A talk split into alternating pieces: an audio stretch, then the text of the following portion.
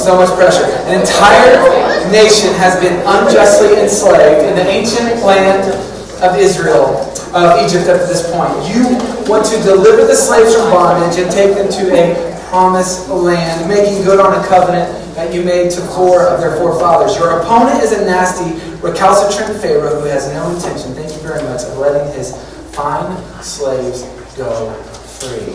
My question for you if you are God wearing your power pants tonight, what strategy will you use to free said slaves? Easy, deceives me. It's not as hard as you think. Remember, you're wearing your God underwear. Holding the power of the universe in the palm of your hands, any and all conceivable weapons are at your disposal earthquakes, floods, talking donkeys, you name it. There's simply nothing you can't do. Here's your question. You want to deliver slaves from bondage and take them to the promised land. How will you accomplish this? Ready to go. Terror coming in. Do you guys have an answer from this No, side? it's that pterodactyl. Pterodactyl. that was not. That's okay. All right, here we are. I was a youth pastor once. We got it. Explosions. Explosions. Dropping bombs on the fools. Guys, this is the safest place in the world to be. A flood? Okay. It worked before. Roll them out. Okay, I'm good for it. Noah, do you know the right answer? Uh, very good. The baby is the right answer. Uh, don't sit low. Easy. Oh gosh, here we go. Okay. Uh, the sound wasn't loud enough, but I gave it a try. Noah, did you hear it? It was kind of like your catchphrase. Uh, does the fact that God consistently does not pick the quick and easy road to freedom indicate something to you and I? This is our, our question that we have to deepen our understanding of, and this is what I want to work through tonight. Everyone in the book of Exodus, which is what we're going to be reading over this semester, is on a journey. Physically, we're going to watch um, people move from slavery towards the promised land. They're not officially going to make it. Societally, they're going to leave that slavery and learn independence. So, physically plus societally. And then, most importantly, from last week, people are on a journey towards a realized identity of who God says they are. And the same is true for us. If everyone in Exodus, and I mean everyone, is on a pathway, um, then tonight we're going to meet Moses. If we can learn Moses' story, I think then all of a sudden we can begin to make sense of our own story. Think about it this way physically, societally, and then as an identity. Here at campus, you guys are within a physical experience, but IU is a society to itself that you have to learn how to navigate uh, and bring the kingdom about. And most importantly, the way that you bring about kingdom out on campus will only be sustainable and healthy relative to your identity as a follower of God. So, uh, if you're new to CSF, as I hope you have heard several times tonight, please feel welcome. Last week, my uh, teaching idea was that your experience with God and with your community will define your experience. And we call that know Love Grow. All right, so one of the ways that we go on to campus very intentionally is with uh, our cycling team. And Katie and Zach wanted to say a few words about it, so give it up.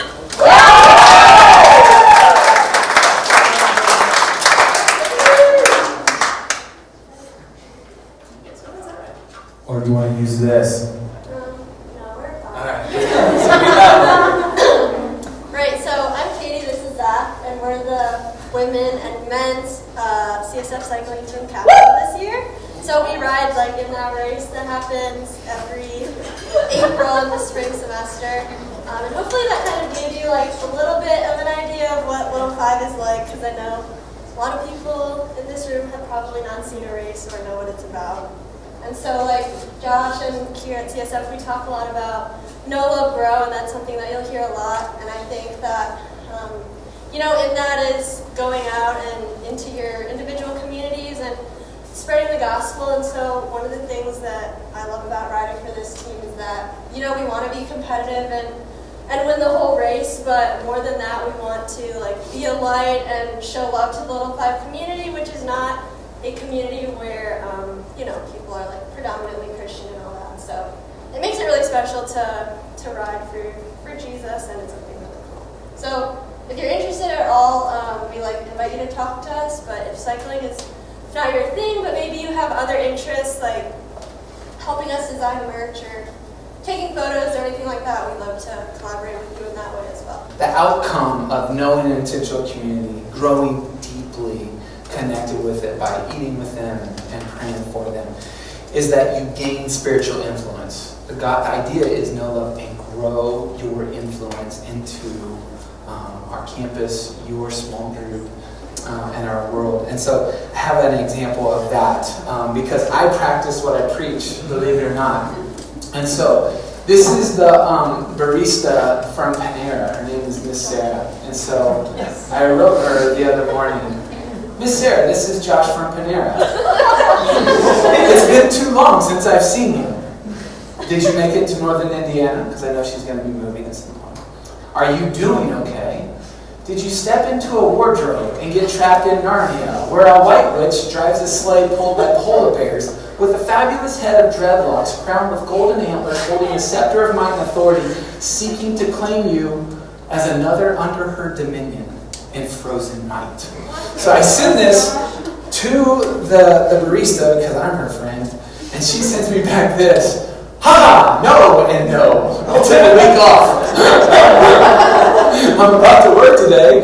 Thanks for thinking of me, you crazy loon. Is what the upside down means. The whole point of this, the whole point of this idea right here is growing spiritual influence. Miss Sarah knows I'm a pastor. And she knows that I notice when she's not at work for a week. And it's the sweetest thing in the world to make her laugh. She gave me a hug whenever I saw her the other day, thanking me for checking in and knowing about her. I'm going to pray and actually jump straight into the heart of Exodus. Tonight's story, we're going to run pretty fast, but we're starting off with you talking. So I'm going to pray, we'll jump straight into the story, and then you guys will uh, chitty chitty chat chat. God, we want to be the type of community where people can be themselves, where they can be authentically known and deeply loved. And um, we need your spirit to do that work in us to make others welcome. So join us tonight, God. Be in our midst, be alive and active as we look into your text to find our story and how you move in a broken world. Amen. All right, here it is. Exodus chapter 2. We left last week talking about Pharaoh. And during that long period, the king of Egypt died. The Israelites groaned in their slavery and cried out. And their cry for help, because of their slavery, went up to God. God heard their groaning and he remembered his covenant with Abraham, Isaac, and with Jacob. And so God looked on the Israelites and he was concerned about this. Now, the stage has been set for deliverance the character and the person of God has heard, he is concerned, he has seen, and remembers his promises to his people. In a world where Pharaoh is killing all the male babies, throwing them into the Nile, into the Nile, Moses' mother, her name is not Donda, saves him by placing him in a homemade ark and sending him on his way. In an ironic twist, Moses is adopted by the very family seeking to have his life. He's raised and he's educated in Pharaoh's household. so now, we get to your questions for tonight. One day after Moses had grown up, he went out to where his own people were and watched them at their hard labor. He saw an Egyptian beating a Hebrew, one of his own people looking this way and that, and seeing no one, he killed the Egyptian and hid him in the sand. My question for you What is the Exodus writer asking you and I to see in this story? Is it Moses' angst about his heritage? Is it Moses' anger and self control issues, that's essentially his humanity? Is this a commentary on a power hierarchy, or is there something more noble buried in the sand? So I'm looking at verses 11 and 12. Moses has grown up. He went to where his own people were and watched them hard at their labor. He sees an Egyptian beating the Hebrew, one of his own people, for the second time, the writer tells us. Looking this way and that, and seeing no one, he kills the Egyptian and buries him in the sand. What does the writer of Exodus invite you and I to see? Okay? A little depth here. Okay, so really quickly, just respond digitally. One, two, three, four. So, and I'll sweep the room. Got it. Twos, fours, twos. Twos up one. Thank you. Two, three, two, four. You're messing me up. I can't. Lots of twos and fours. Okay, so the, the, the generic room is at the 2 4. There's something about Moses that the writer wants us to see, and there's potentially something more noble. So, does anybody want to make a case for 1 or 3? I'll give you the first word. Anybody want to make a case for that? Okay. It's, it's fine. All right, good then. Uh, so let's go with 2. What, what are we to know or think or understand about Moses from the storyline? Yeah. I mean, I think it shows. Obviously, killing someone, you gotta be angry, at least uh, somewhat. But that's not the only time that his anger or self-control problems come up in his story throughout. Foreshadowing. Yeah, I think the reason it's there is to kind of show his growth as as he goes, and that these problems were there from the beginning, and that you're, Right. you know, he's still growing through. That's sweet. It kind of gives us a baseline. That's essentially because we're going to watch something more noble. He's going to grow into it. Good. Anybody else want to take a four stab at this? Want to add more nobility to the experience? Yeah. I think that this story is not only allegorical, but it's also foreshadowing what will later happen. I think that the allegory is that Moses is in a way representing God's wrath and his righteous fury that he has to the Egyptians for mistreating the Hebrews. Mm, love that picture. Yeah. Super cool. Thanks for bringing that. More noble. Um, I also was going to talk about foreshadowing, but I was seeing this as like Moses is eventually going to stand up for his people in a much better and God-honoring fight than this. But I love like, that. his desire to stand up for the Hebrew people is still there. He just let his anger take control of this moment. So good. Thank you. Uh, this is foreshadowing from God's point of view that Egypt will be dealt with, and it's foreshadowing from Moses' point of view that he will stand and fight for his people. Love it. Keep reading. Uh, the very next verses say the next day Moses went out and saw two Hebrews fighting. So what we have here is we have two connected stories, and the writer is intentional to put them back to back.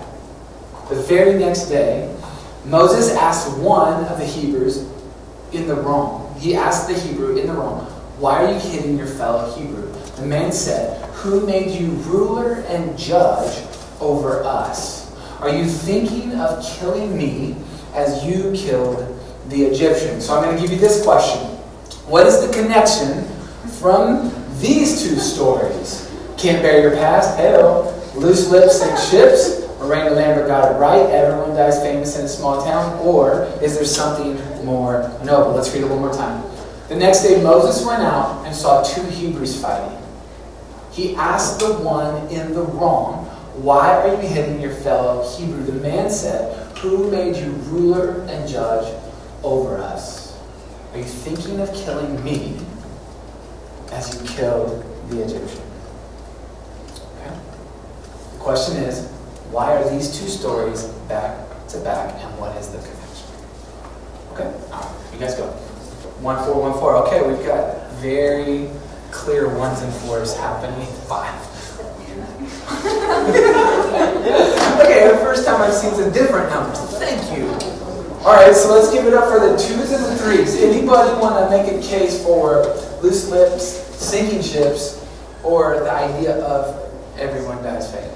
Hey Josh, what was your definition of be again? Of the of the loose lips? Yeah, uh, whenever the Hebrew looks at Moses and said, Are you going to treat us like you did the Egyptian yesterday? Yeah, loose lips. Or it gets around fast. Nobody wants to take those? Okay, so one and four. Were, oh, sorry. Oh, sure. Uh, I was going to say for. Yeah. Because we see Moses screw up, then he tries to hide it, but word gets around pretty fast. So somehow he didn't either do a good job of hiding it or what. We don't know how it got found out, but we do see that what you do will come around. Yeah, totally, totally, yeah.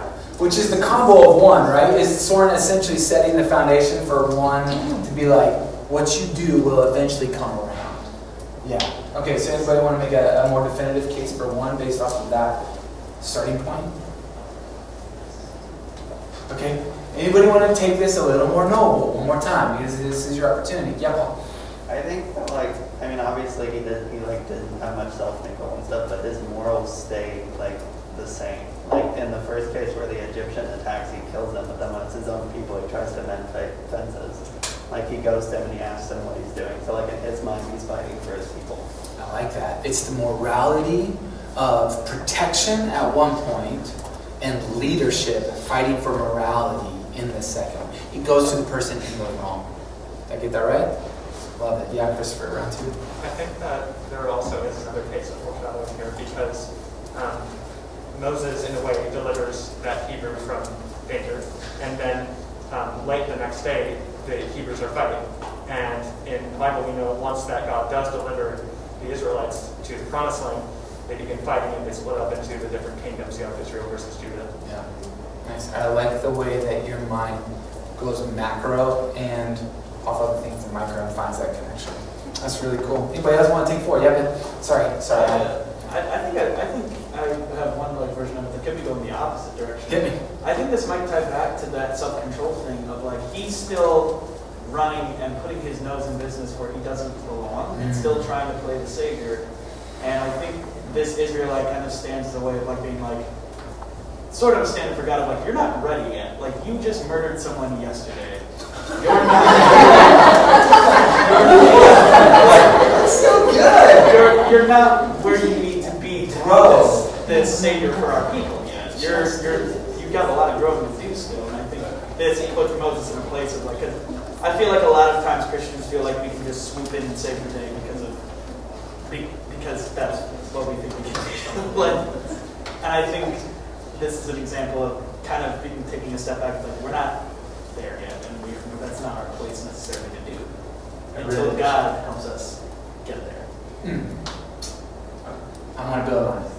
The thing that stood out to me in this story is that the Hebrew asked him, who gives you authority? And eventually Moses comes back and says, I am gave me authority to do these things. And so right now he doesn't have authority until God gives it to him. And so that stood out to me. She said, Moses does not have authority, but at one point he will come back with authority. I love that. There's one more story in this thread, and it says this. So if you'll notice, I've gone 11, 12, 12, 13, 14, and now I'm just going 15, 16, 17. I'm just reading my Bible with you guys and stopping. Here we go. 15, 16, 17. When Pharaoh heard of this, he tried to kill Moses. Moses fled from Pharaoh and went to live in Midian, where he sat down by a well. Now, a priest of Midian had seven daughters, and they came to draw water and fill the troughs to water their father's flocks. Some shepherds came along and drove them away.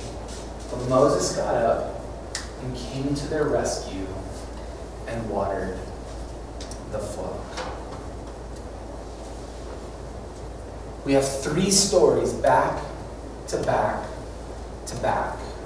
And for the first time, now that I'm preaching through this book with you guys, I went slowly enough to consider why.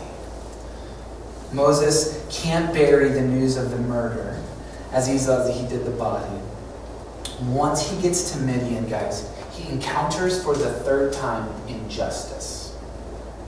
This time, injustice is at the hands of male shepherds harassing the female shepherds. All three stories have connected qualities of justice, and maybe this is approaching the answer of why God chooses Moses to eventually rescue his people. Thank you so much for participating in concert, in conversation, guys. When we hold the text together, we get smarter by it. What I found here is that God is looking for someone who will, who won't just go and and uh, preach at Pharaoh He is looking for someone to go and be a message to Pharaoh. And the same is true for you on campus, in your fraternity, in the dorm, in your apartment. God will choose you to be his message in a broken world. And if I'm honest, as I say that, I can hear you all whining inside your head. I don't know what to say. I'm not a pastor. I'm not even a very good Christian. Where's Dan? I want to go with somebody. Sometimes I stutter. Oh. I don't even know if you, God. Would you use any of these excuses? And obviously, some of you know the story. Those are exactly the excuses that Moses used. He's a fugitive murderer, fearful of the people that he ultimately will lead. You guys, here is the part that it does not say in that text. You have to read the whole story to understand it. Moses will use the next 40 years building a career that God will ask him to leave. And the co workers of his current career don't talk back. Now, a little public service announcement from one of our CSF leaders to encourage you all to bring a Bible and hold it. The reason why that public service announcement comes out today is because I can only put so many verses up on the screen for you. But when you write in your own Bible, write the Bible? Yes, please do. It takes on a life of its own. And you can quickly see all the stories I'm leaving out. Like in Exodus, why does Moses try, or I'm sorry, why does God try to kill Moses? In these same chapters that I can't preach on right now. How many gods show up in the burning bush scene, which is also in the chapters that we're not touching tonight? And I didn't get the Sly Fox reference from earlier. What is up with that? The public service announcement is grab a Bible and find the character of God in the story for yourself. Because God meets Moses caring for sheep. This priest of Midian, these shepherdesses that, that Moses goes and fights for them, one of them eventually becomes his wife. And the priest of Midian takes Moses under his wing, and Moses then goes into the desert for the next 40 years, building a career, learning how to lead with his voice, not with his stick. Moses learns in the desert that Pharaoh, as a worldview, doesn't lead sheep very well. I pulled out this little passage for you. Any Middle Eastern shepherd will tell you that sheep are trained to know their shepherd's voice and commands, and they truly will follow just the name and the movement of sheep. That is what God uses an entire career to train Moses how to do before he sends him on a completely new career path. You guys, the teaching idea from tonight is that God will not choose the easy and quick method to solving your problems. He chooses and uses an entire career of shepherding to put Moses finally ready in the place to lead his people where the power of Pharaoh, the power of the Pharaoh will not be the answer. But Moses has already exhibited the qualities of justice in a broken world. He's just done it wrong. And he needed to learn how to use his power of his voice. This idea of know love grow. Be intentional about the places. Eat with those people and pray for them. I want to show you all that I do this type of ministry even when I'm not with you guys. So Miss Sarah is such a riot to me. This is our moment for the last time for you guys to stop and talk. It's the application of this story. And so my question for you is this. What's the connection for you between Moses and your story? What qualities of the kingdom do you see yourself using in a broken world? And then the second question, what does it mean to know the voice of Jesus? How can knowing the voice become more familiar for you and your community in this season? I'm going to stop. You guys can talk, and then Jake will bring us back.